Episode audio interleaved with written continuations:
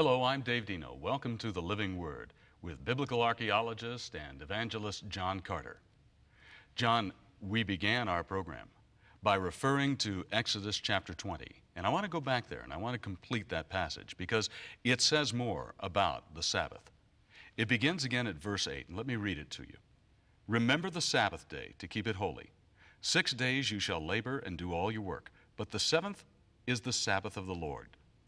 In it you shall not do any work, you or your son or your daughter, your male or your female servant, or your cattle, or your sojourner who stays with you. For in 6 days the Lord made the heavens and the earth, the sea and all that is in them, and rested on the seventh day. Therefore the Lord blessed the Sabbath day and made it holy. And the question before us today is, does the Christian church today keep the Sabbath day holy? And what is the Sabbath day to us today? Dave, virtually every church believes in the keeping of the Ten Commandments. Now, we should answer one little objection right up front. Mm-hmm. People say, well, if you uphold the Ten Commandments, that means that you don't believe in grace. No. I believe in the biblical teaching of grace alone, through faith alone. I believe we're saved through what Jesus has already done for us when he died for our sins on the cross. Mm-hmm. That, of course, is historic Christianity. It's also historic Christianity that a person, because he loves God, will want to keep the Ten Commandments. Christians across North America, when they've had these awful bombings in the high schools, have been quick to remind government officials that when the Ten Commandments were removed, that's when these awful tragedies started. Franklin Graham, when he was over in Colorado at one of these awful bombings, made the remark, the vice president was there, he said, "Schools can be dangerous places when we remove the Ten Commandments." I saw a sign outside of a school, one of the schools down in San Diego, where students use guns. And it was a question and an answer sign. The question was thrown to God. The answer came from God. The question was, "Dear God, how could you allow this in our schools?" The answer from God, "When was I allowed in your school?" Yeah, that's a telling statement. Yeah, that's the point, isn't it? And so, historically, all Christian people, all good people, have taught that a person ought to keep the commandments of God. Mm-hmm. The very society that we belong to is based upon a recognition that you must have law. If you take law away, you have anarchy. You have a destruction of the fabric of society. Now, to answer your question, Dave, and to probe it a little further, if I may, the Sabbath has been perceived down through the ages, not so today so much, but it has been perceived by a multitude of Christians as being the very foundation of worship. Mm-hmm. Now, God says, "Remember the Sabbath day." He doesn't say, "Remember thou shalt not kill." Most of us remember not to go around killing people. He says, "Remember, thou shalt not commit adultery." Well, maybe he should have said that. Mm. But, you know, we remember those commandments. We remember all of those commandments. But there is one commandment that it appears that we are prone to forget. It's the fourth one.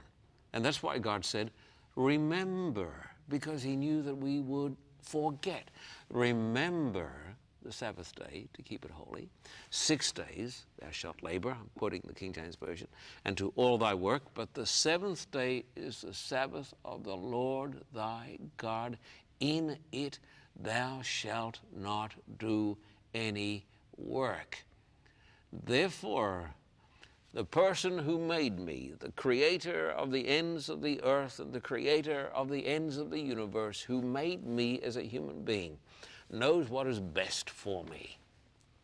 And the Creator said to me long ago when he gave the Ten Commandments on Mount Sinai, "Remember the Sabbath day to keep it holy." John, isn't it interesting that within the Christian church today, out of the Ten Commandments, this is the only one where there is disagreement. Yes. And not only disagreement, Dave, but disregard. Not only disagreement, but disregard. We've all heard of the great theologian Karl Barth. They said he was the greatest theologian of the 20th century. Whether that is so or not, I can't judge. But he quoted some author. I don't remember the author, but Karl Barth took this statement and put it in one of his works. And if this old memory is working today, I'm going to try to pick out the statement from out of the cells up here. Karl Barth said, "When the day of God becomes the day of man, society and humanity wither away, and the demons rule. When the day of God becomes the day of man, society and humanity wither away, and the demons rule." I believe today that in much of society we have a withering away of the very fabric that has made us into what God wants us to be, and I believe that the demons are ruling. And I believe it is because we are no longer honoring the commandments of God, especially the one commandment that God said, remember. Why? Why is it so relevant to today's world to keep the Sabbath? We know about murder and adultery and theft and stealing and lying. For many people, the issue of the Sabbath is not nearly as relevant or important. A non-issue. Dave, if I were interviewing you today, I would ask you this question. Would you agree with me when I would say that society today is not as strong, the home is not as strong as it was, say, 50 or 100 years ago? Remember the Puritan heritage that we enjoy in this country, but remember there was a day in America when virtually everybody went to church, when virtually every farmer out there on the prairie, I was going to say turned off the tractor, but they didn't have tractors, but they let the horses go. Right. There was no work on what they considered to be the Lord's Day. And the family got in the buggy or the whatever you call it in this country behind the horses, and they jogged off to church, and they went in there, and they listened to a Bible sermon, and they worshiped and they prayed to God. And the Sabbath was not spent in making a living. It was spent in a time of fellowship, and a time of meditation, and a time of prayer. You go back a century, and the great revivalist Moody made the statement. He said, "Many a man has been shorn of spiritual power like Samson was shorn of his locks because he was not straight on this question." And if you go back even further, if you go back to the days of the great English revivalist, the great John Wesley, who raised up the Methodist Church, and we can read his writings today, of course, in his book, 44 Sermons, he talks about the upholding of the Ten Commandments, and he talks specifically about the keeping of the Sabbath as a day when families came together. They came together, families actually worshiped together, and they sat in church, and they let the world go by for 24 hours, and they gave that time to God for spiritual growth. I believe that when society drifted away from the Holy Sabbath day, they were embarking upon a course where humanity and society would wither away, and the demons would rule. When we talk about the Sabbath, there are two things that we normally talk about. One is the day. Yes. The other is the practice. Yes. We'll come back to the day in just a moment. I want to talk more about the practice and what has become of the Sabbath in its practice. Now, you've already alluded to what the Sabbath used to be. I'd like to hear a little bit more about that, particularly if you can, from God's perspective. I mean, yes. Why did He create this unique day for us? What is its value in our life? Dave, let me tell you a little story. We go to Wales. We go back there a long, long time ago, during the days of the Industrial Revolution. They had little ponies that used to work down the mines. Mm. They never saw the light of day. Those little ponies became blind. Mm-hmm. And after they became blind, they got all sorts of diseases and they died. Now, the mine owners, not because they loved the little ponies, but because they loved money, said, we've got to change this situation. Hmm. So they brought the little Welsh ponies up out of the mines every Sabbath day and let them out in the fields. And the ponies did not go blind, and the ponies lived long lives because they remembered the Sabbath day to keep it holy. Dave, the world is toiling. And because the world is toiling in a pit where there's a lot of darkness, men have become spiritually blinded. And God gave us the Sabbath, and we can read some texts about this. God gave us the Sabbath not to rob us of our time, but to introduce us to a time frame where we can shut out the world and where we can unwind, and we can obey the words of Jesus when He said, come apart and rest a while. And somebody said, if you don't come apart spiritually, you will certainly come apart. So we must come apart before we come apart. The Sabbath is first mentioned, Dave, and I am going to answer your question. Mm-hmm. And I'm going to turn to the Bible, and Genesis chapter 2, the very beginning of life on this planet as we understand it, it says, thus the heavens and the earth were completed in all their vast array. By the seventh day, and once again you have the emphasis here on the seventh day. By the seventh day, God had finished the work He had been doing. So on the seventh day, He rested from all His work. So God rested. Was He tired? I don't think so. God rested, and God blessed the seventh day and made it holy because on it He rested from all the work of creating that He had done. These verses give us the very basis for Sabbath keeping. It is divine rest.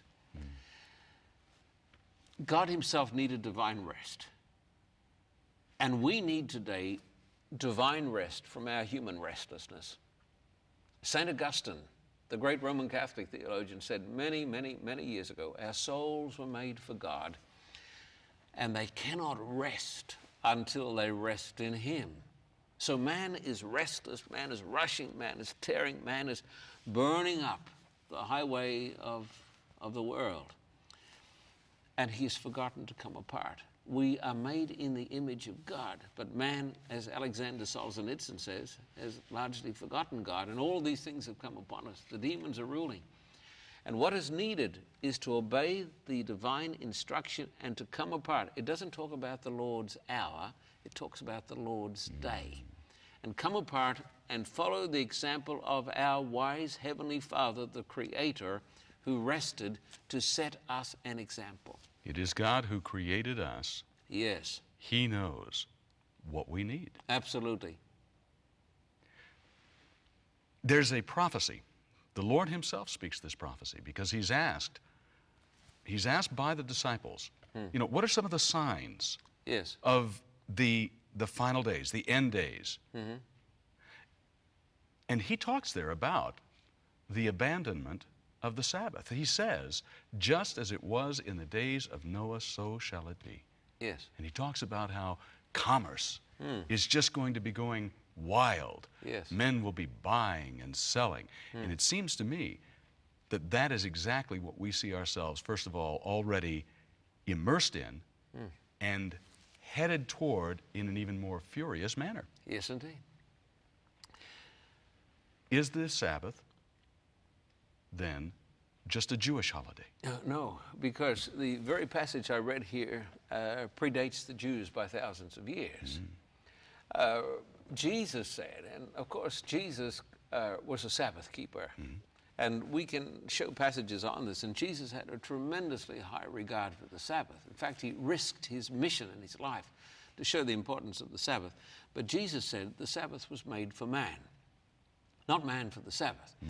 Now, the Jewish Pharisees had got things around completely the wrong way. They had literally thousands of ridiculous, foolish rules about keeping the Sabbath. For instance, you could not turn a light on the Sabbath. Mm-hmm. You could only walk what they called a Sabbath day's journey. Now, then those things are not commanded in the Bible. Mm. Some people say, well, look, you've got all these rules and nobody can keep. Well, God doesn't want you to keep those foolish traditions. And so they had made man for the Sabbath. They thought the Sabbath was more important for man, but Jesus said the Sabbath was made for man. Mm-hmm. M-A-N doesn't spell J-E-W. It says the woman was made for man, mm-hmm. but most of us seem to have found ourselves wives. When Jesus says the Sabbath was made for man, he means for the good of mankind. Dave, our Father in heaven knows best. But we, in our futility and in our striving to do things our own way, think that we can do things better than God. But God has made us. He knows we're like these little Welsh ponies, and he knows that as we toil 7 days a week, we're going to go spiritually blind. And I believe it is the forsaking of the seventh-day Sabbath, it is the forsaking of the Lord's Day, that has led largely to the unrest in society. People no longer have time for their families. We talk about quality time. We spend quality time with our families. That's really a clever way of saying, well, we don't have time for you, but we'll spend a little bit of time with you, but it'll be quality time. We ought to have quantity time and quality time. Now,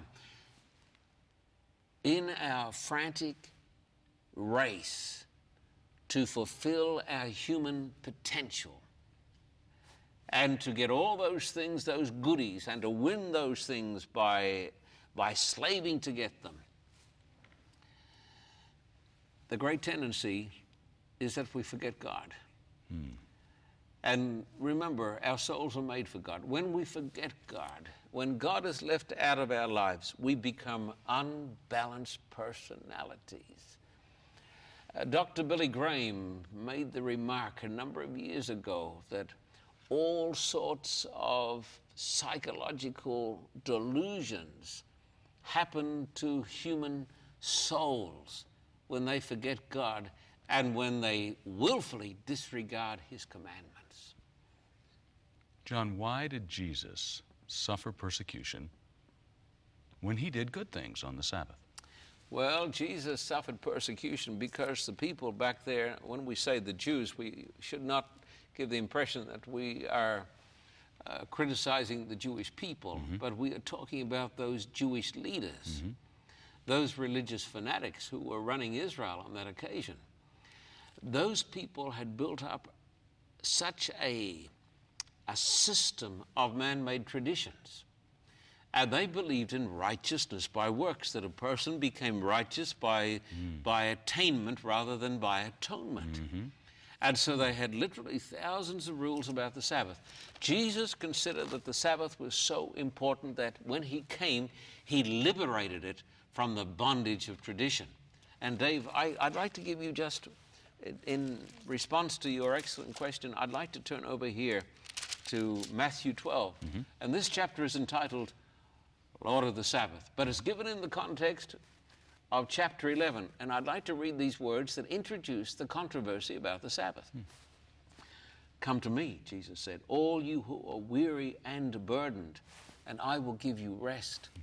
Take my yoke upon you and learn from me, for I am gentle and humble in heart, and you will find rest for your souls, for my yoke is easy and my burden is light. Jesus is the burden bearer. Mm. And Jesus is the one who gives us rest. We don't find any rest until we come to Jesus, because he's the Lord. He's the Savior. He's the Creator. So he says, come unto me, and I will give you rest. And then he goes right on in the next chapter and talks about the importance of the Sabbath, which is divine rest for human restlessness. Mm. Please let me read it. Mm-hmm. At that time, Jesus went through the grain fields on the Sabbath. His disciples were hungry and began to pick some heads of grain and eat them. What's wrong with that? When the Pharisees saw this, they said to him, "Look, your disciples are doing what is unlawful on the Sabbath." Unlawful as far as their laws were concerned, but not unlawful as far as the Word of God is concerned. And so Jesus then said to them, "Haven't you read what David did when he was hungry, what his companions did too? He entered the house of God, and he and his companions ate the consecrated bread, which was not lawful for them to do, but only for the priests. Or haven't you read in the law that on the Sabbath, the priests in the temple desecrate the day and yet are innocent? I tell you that one greater than the temple is here. If you had known what these words mean, 'I desire mercy, not sacrifice,' you would not have condemned the innocent. But the Son of Man is Lord of the Sabbath." He's not saying, "I'm abolishing the Sabbath," but he's saying, "I don't care for your man-made traditions that have turned this wonderful institution of divine rest into a yoke of bondage and a curse." And then he does something wonderful. Going on from there, he went into their synagogue, and a man with a shriveled hand was there. Looking for a reason to accuse Jesus, they asked him, "Is it lawful to heal on the Sabbath?" He said to them, "If any of you has a sheep and it falls into a pit on the Sabbath, will you not take hold of it and lift it out? How much more valuable is a man than a sheep? Therefore, it is lawful to do good on the Sabbath." Then he said to the man, "Stretch out your hand." So he stretched it out, and it was completely restored, just as sound as the other. But the Pharisees went out and plotted how they might kill Jesus. Jesus, Dave, I want everybody to understand the importance of this. Jesus risked his life and his ministry to show the importance of the Sabbath. He didn't do that for circumcision. He didn't do that for the ceremonial law. But he said, "You folks have got it all wrong. Here is a poor man who had this shriveled hand." The Pharisees would look after their sheep better than they would a human being. So Jesus says, "Stretch out your hand." In the Gospels, you have recorded 7. Now 7, they say, is a pretty important number. You have recorded 7 instances where Jesus performed mighty works of healing on the Sabbath. This man with a shriveled hand, a man who was a cripple, been a cripple for years, he healed him on the Sabbath. Man who was blind, he healed him on the Sabbath.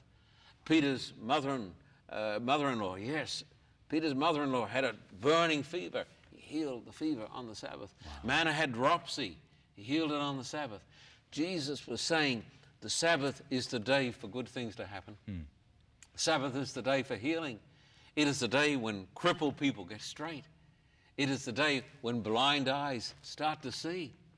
It is the day when people who are feverish with the passion of sin receive the cooling healing of the gospel.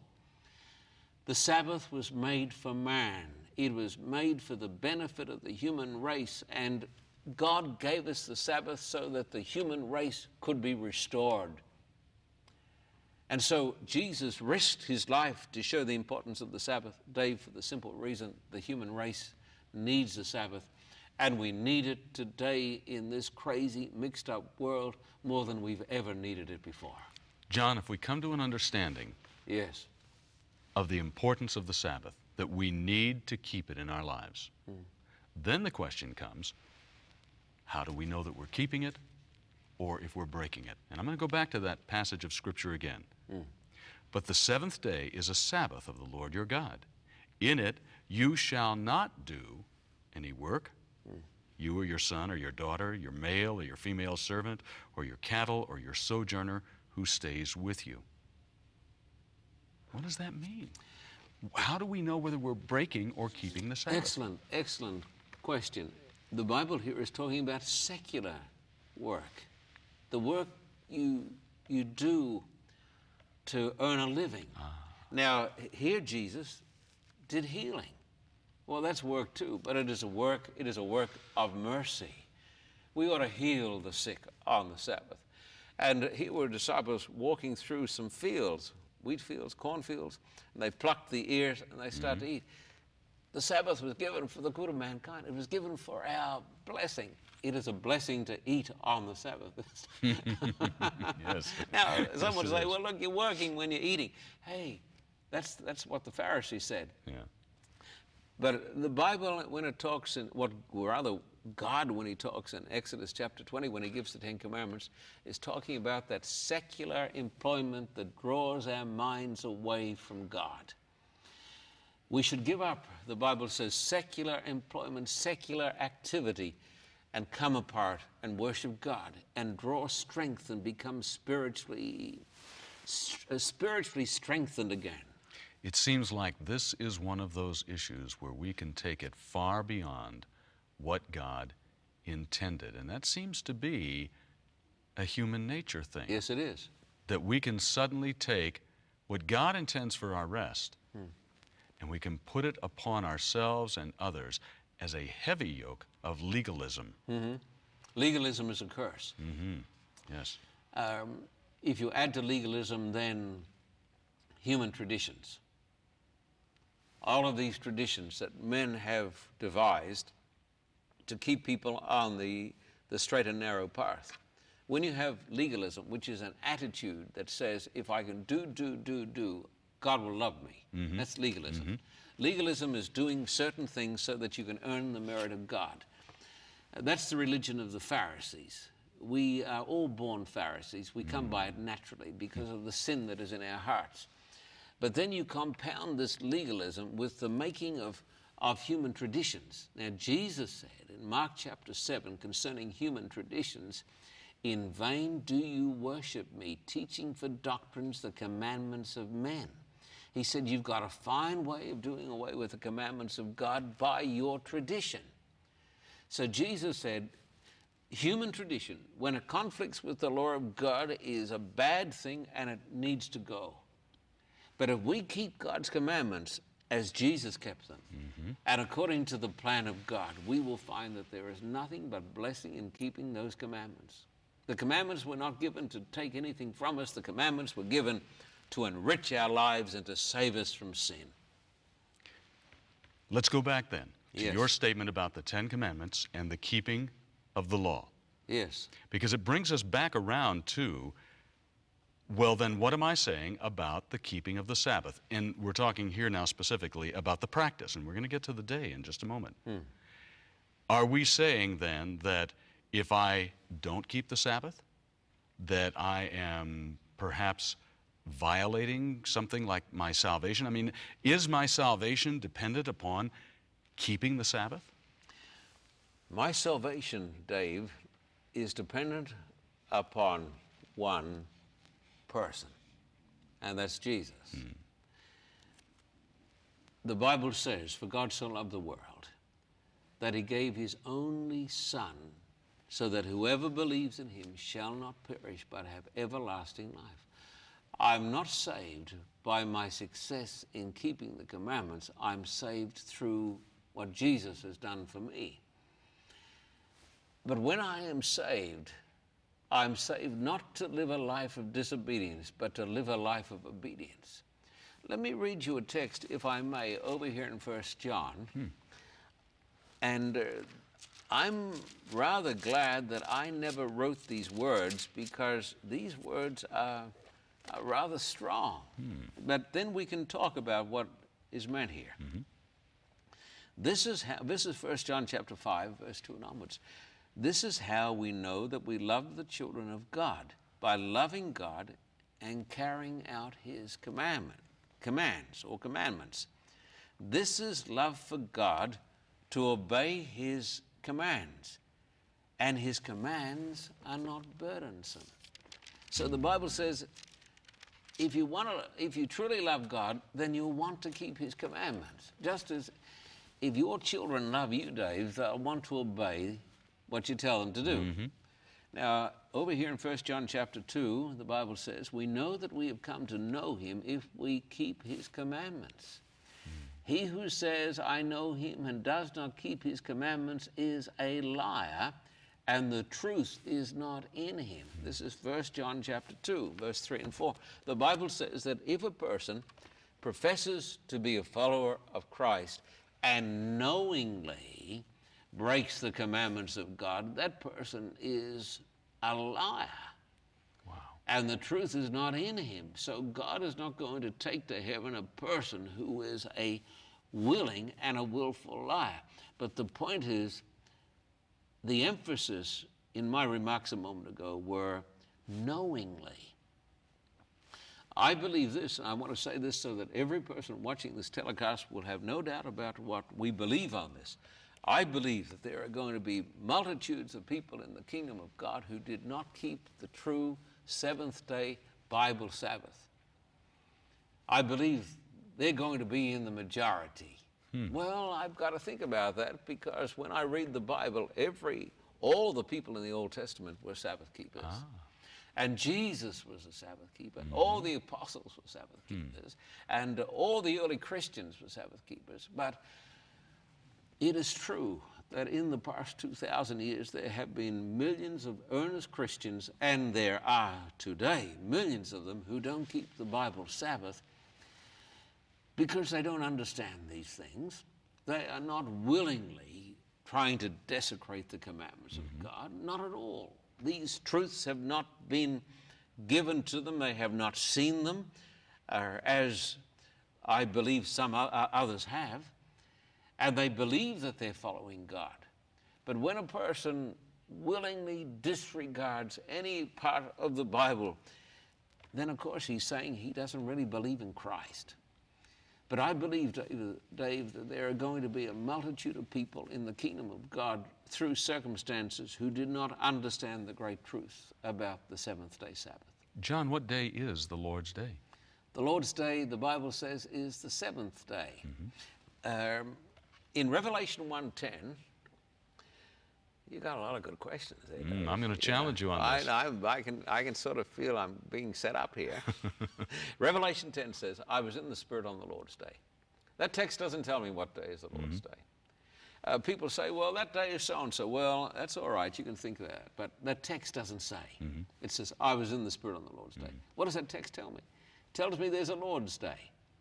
Well, some people say, well, every day is a Sabbath. Every day is the Lord's day. No, that's not so. God has a Lord's Day. The Bible talks about the Lord's Supper. Now, the Lord's Supper is not any old supper. It's not every supper, is it? No. The Lord's Supper is a special supper that is dedicated in memory of the Lord. The Lord's Day is the very special day that is dedicated in memory of our Lord God, the Creator. So there is a Lord's Day. Now, I don't go to the Church Fathers to discover what the Lord's Day is, because the Church Fathers are not a reliable source of truth. I go to the Bible. And when I turn over here to the book of Isaiah, chapter 58 and verse 13, it says, if you keep your feet from breaking the Sabbath and from doing as you please on my holy day, if you call the Sabbath a delight, that's what it ought to be. It's a delight. It's a great day. If you call the Sabbath a delight and the Lord's holy day honorable, then you will find your joy in the Lord. So the Bible says that there is a Lord's day. And then the Bible says that the Lord's day is the Sabbath. Now, there's a reason that the Lord's day is the Sabbath, because the Bible tells me that Jesus was the person who created the world. It says that in John chapter 1, the book of Colossians. Jesus was the active agent in creation. The world was made through God the Son. Therefore, when it says in Genesis 2, and God rested on the Sabbath day, God blessed the Sabbath day, God made it holy, it's talking about Jesus. Jesus made the world. Jesus made the Sabbath. And if Jesus made the Sabbath, then the Sabbath is his day. It is the Lord's day. And it is the Sabbath of the Bible. And you read the text, Dave, right at the very beginning. I never knew you were going to read it, but you read the Ten Commandments. The Ten Commandments that Almighty God gave in fire on Mount Sinai says the seventh day is the Sabbath. Let's talk about the seventh day for a moment. So the seventh day is the Lord's day. Well, I'm going to play a numbers game with you, though. Okay. All right. We look at the calendar today. Yes. And a week on the calendar is Sunday through Saturday. So Saturday is the seventh day of the week on a calendar, on the wall. On a correct calendar, though in some parts of Europe they have messed with the calendar. But in a correct calendar, it is exactly as you say. Well, let's talk about the practice of the week, however, because most of us live our weeks not necessarily thinking that Sunday is the first day of the week. So many of us live our weeks as if Monday through Friday, the first 5 days of the week as we think of them, are the first, you know, the work days and the first five, and then we've got Saturday and Sunday to rest, 6 and 7. And therefore somebody could say, well, in the practice of our lives, in the pattern of our lives, Sunday is the seventh day. Dave, I would put this to you and to the viewers of this program. God has given me a Bible. God has given me a mind.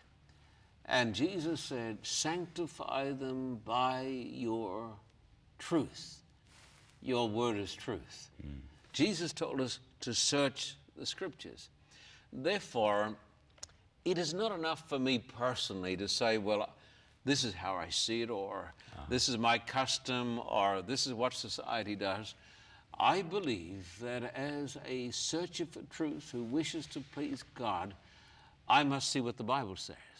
Now, I would like to turn to a text when we talk about, because I'm going to get in ahead of, I'm getting ahead of you a little bit here, because I want to talk to a text that tells us... You normally are ahead of me. No, no, I'm not, but I want to stay ahead of you on this special subject. I'm going to turn over here to Luke chapter 23, and David talks about the day when Jesus died. The Bible says, it was the preparation day, and the Sabbath was about to begin. This is Luke 23, verse 54. Jesus died on the preparation day. If we go to Easter weekend, the day when Jesus died, we recognize as being Good Friday. That's the way when Jesus, that's the day when Jesus, our blessed Lord, died. He died on the Friday. Well, some people say there's been a theory that's been concocted largely in disarray today that maybe Jesus died on Wednesday, he rose on Saturday. That is not believed really by any scholars who understand the Bible. It's based upon a gross misunderstanding of how the Bible reckons time. But the Bible says that Jesus died on the preparation day. That is Friday. And then it says the Sabbath was about to begin. The women who had come with Jesus from Galilee followed Joseph and saw the tomb and how his body was laid in it. Then they went home and prepared spices and perfumes. But they rested on the Sabbath in obedience to the commandment. Chapter 24, verse 1. On the first day of the week, very early in the morning, the women took the spices which they had prepared and they went to the tomb, and glory be to God, the resurrection had occurred. So here you've got 3 days. The day when Jesus dies. This is the preparation day or Friday. Then you have the third day there. That's the first day of the week. That's the day when Jesus rose from the dead. Most Christians will tell you that they keep Sunday because Jesus rose on the first day. So they recognize that Sunday is the first day of the week. And many of them are very sincere in this idea. Sunday is the resurrection day, and that's the day we keep it. But the day between Friday and the first day, the Bible says, is the Sabbath of the commandment. After 3.5 years of living with Jesus, of talking to Jesus, of walking with Jesus, of listening to Jesus, those disciples were keeping the seventh day Sabbath on what we call Saturday, or more than that, because in the Bible, the Sabbath and every day goes from sunset to sunset. Mm-hmm. Leviticus 23:32 says, from even unto even. Mm. The Romans brought in from midnight to midnight. Ah. Did you know that the Scotch Christians, the Scottish people, kept the seventh-day Sabbath for 1,000 years after Christ, from sunset Friday to sunset Saturday? Mm. And if you go to the land of Abyssinia or Ethiopia, there are millions of Coptic Christians who continue to keep, they keep both days, one because of tradition, one because of the Bible, but they keep the seventh-day Sabbath from sunset Friday to sunset Saturday because they've never lost it from the days of the Bible. Mm. So if you go according to the teachings of the Bible Sabbath, the Sabbath of the commandment, the Sabbath that Jesus kept, our Lord, the Sabbath that the disciples kept is the day between Friday and Sunday. John, how did it get changed? How did the Lord's Day get changed then by the church from Saturday to Sunday? Do you really want me to answer that question? I have a feeling this is a very good answer. Well, I have a feeling that's a very good question. Dave, it is argued, let me say this, let me preface this. I don't believe in bigotry, and those who watch our programs know we don't believe in bigotry. Mm-hmm. God has got a big family, and God reads the human heart. And some of the most wonderful Christians I know are Sunday-keeping Christians, though Sunday-keeping is as rare as hen's teeth today. Very few people keep Sunday as the Lord's day. Mm-hmm. They keep it, a few keep it, as the Lord's hour. Ah. And then they spend the rest of the day in secular activity. So it's not like it used to be. There was a day in America when people kept Sunday as the Sabbath, and I would say that society was a far better society, far less crime. I agree. Far fewer divorces. You didn't have kids getting killed in high schools when people were going to church and keeping the Sabbath and keeping it as a holy day. However, getting back to my point, I believe that God has a multitude of people who believe that in keeping Sunday in one way or the other that they are following the Bible. So let me make this plain. We're not here to criticize them or to question their salvation or to say anything that is legalistic or unkind. Having said that, many of those good folks have come to me and they say, well, Jesus changed the day. Mm-hmm. Dave, I've challenged people around the world, you can read this whole book through, and there is no record in the New Testament of Jesus changing the day. Jesus was a Sabbath keeper. There is no record of Jesus saying, we're going to change the fourth commandment so that you don't keep the seventh, but you're going to keep the first day. Others say, well, what happened was this, that the holy apostles, when they received the Holy Spirit, changed the day from the seventh day to the first day of the week in honor of the resurrection. And there, they say, there are texts in the Bible that prove that. Mm-hmm. Dave, it isn't true. Let us take the main text, Acts 20, verse 7. It says, on the first day of the week, when the disciples came together to break bread, we were in this upper chamber and Paul was preaching to us and there were many lights in that place. The first day of the week, and it's nighttime. And Paul is preaching away, he preaches till midnight, and you know the story, there's this young guy. Sounds like church to me. Yeah, it's church, but there's a, and this next part shows you that it was church. There's a young guy there, and he goes sound asleep, and he, I think his name's Eutychus, and he falls out of the window, and apparently he's killed. And Paul goes down and takes him up alive, and then Paul preaches on till the morning. So here you have a first day of the week meeting, at nighttime. Now, the next day, Paul departs to another town, which is 20 miles away. The next day, he walks 20 miles to the next town. Now, firstly, this is a farewell meeting. You can have a farewell meeting on any night. Mm-hmm. That doesn't make a day holy. People say, well, they were breaking bread. That makes it. No, that doesn't make it holy either. You can break bread on any day of the week. But it wasn't a Sunday meeting. Well, no, wait a minute. He was preaching. He was preaching. Preaching doesn't make a day holy either. What is today? Well, it's not a holy day today, and I'm doing a bit of preaching too. Dave, it was a first day meeting at nighttime. The day commences at sunset. The first day commences at sunset on Saturday. The dark part of the first day of the week is Saturday night. And that is why there are various translations, modern translations like the New English Bible. When they translate this text in Acts 27, they translate it on Saturday night, in our fellowship meal. How did Paul spend Sunday? Not with the believers, but walking 20 miles. That is the strongest text for Sunday keeping. It's not even talking about Sunday. The next text is 1 Corinthians 16, where they say, well, this is a church collection. Paul says, on the first day of the week, let each one of you lay by him in store as God has prospered him. After the Sabbath, they were to do their bookkeeping. These texts are used as the proof texts for Sunday. But there's no proof, nothing at all.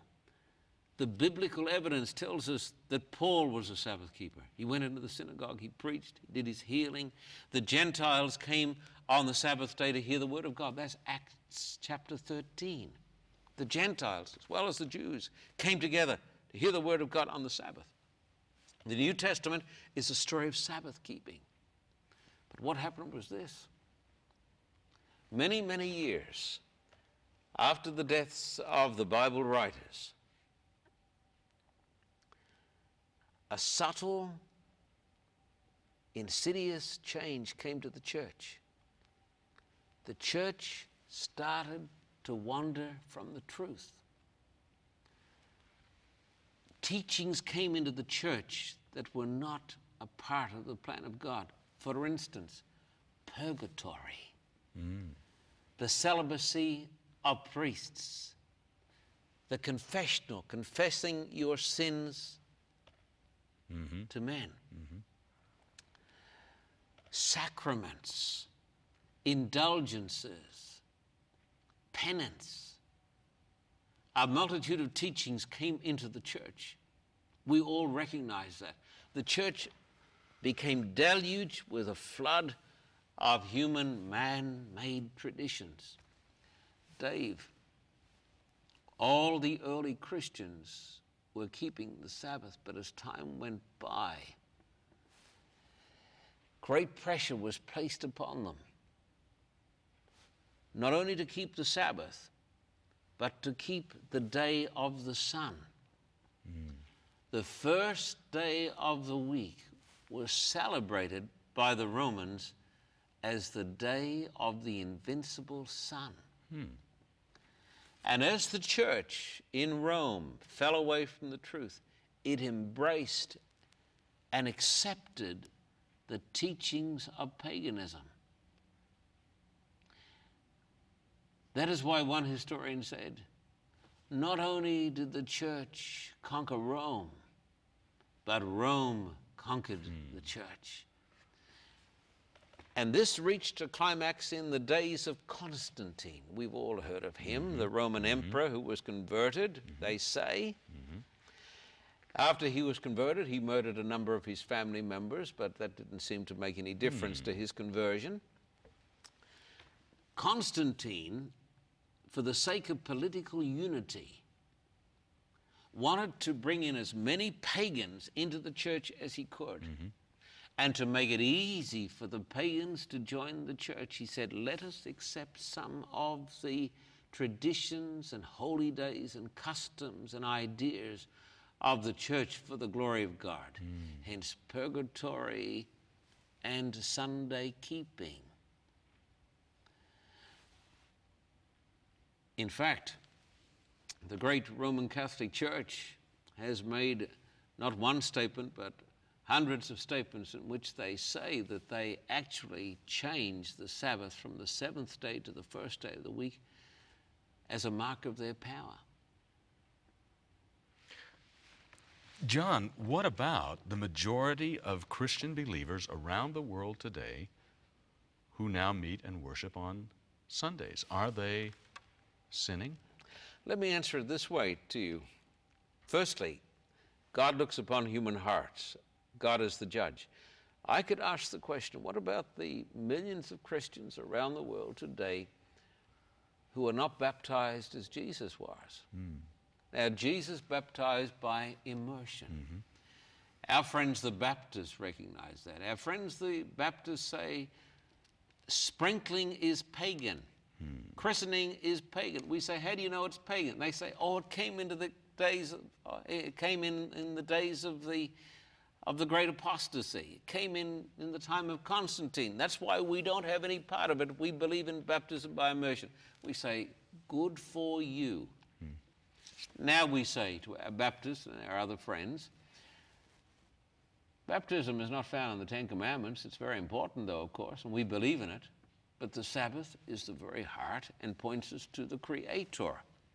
We say to those Christians around the world, is it not time for you and for me to have the courage to explore the Scriptures and lay aside our traditions and our prejudices and our bigotries and come apart and reason together and determine that we will follow the Word of God? I believe, Dave, as I mentioned before, that God only condemns us when we willingly reject His light. But you have asked me for a definition of sin. And 1 John chapter 3 and verse 4 says, sin is the transgression of the law. Sin is breaking the holy law of God. The Bible tells me in the book of James that I'm going to be judged by the law of God, saved by grace through faith alone, but judged by the law. The Bible says, to him who knows to do good and doesn't do it, to him it is sin. Far be it for me to judge any man. God is the judge. And once again, I believe there's going to be a multitude of earnest Sunday keepers in the kingdom of God, just as I believe there are going to be a multitude of earnest people who have not been baptized as Jesus was in the kingdom of God. I believe there are going to be a multitude of people in the kingdom of God who have entertained and practiced pagan practices because they look to Christ alone. But Dave, when the truth of God comes to us, we are under a solemn obligation to walk in the light as God lovingly brings it to us. John, doesn't it come down eventually to, thus saith the Lord? And who you love the most. And our response of, as the old hymn says, trusting and obeying. Yes, it does. We've talked about, for some people, what for some people is a very difficult topic.